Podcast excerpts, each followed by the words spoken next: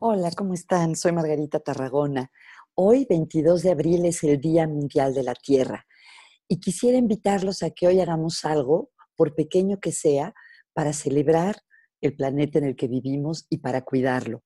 Las investigaciones indican que estar cerca de la naturaleza nos hace más felices y también que ayudar a alguien, ayudar a algo, contribuir, nos hace estar mejor. Podemos aprovechar hoy para juntar esas dos cosas, y contribuir de alguna manera al bienestar de la tierra. Si sus posibilidades se los permiten, a lo mejor hacer un donativo a alguna organización que les guste, que tiene que ver con cuidar al planeta, o si no, hacer algo en su vida cotidiana que contribuya un granito de arena a que el planeta esté mejor.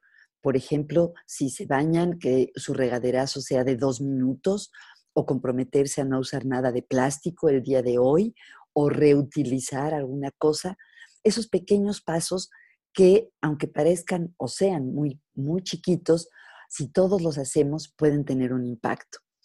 Una de las cosas que también contribuye al bienestar es sentir que tenemos algún impacto sobre la circunstancia en que nos, que nos rodean y en medio de esta epidemia especialmente.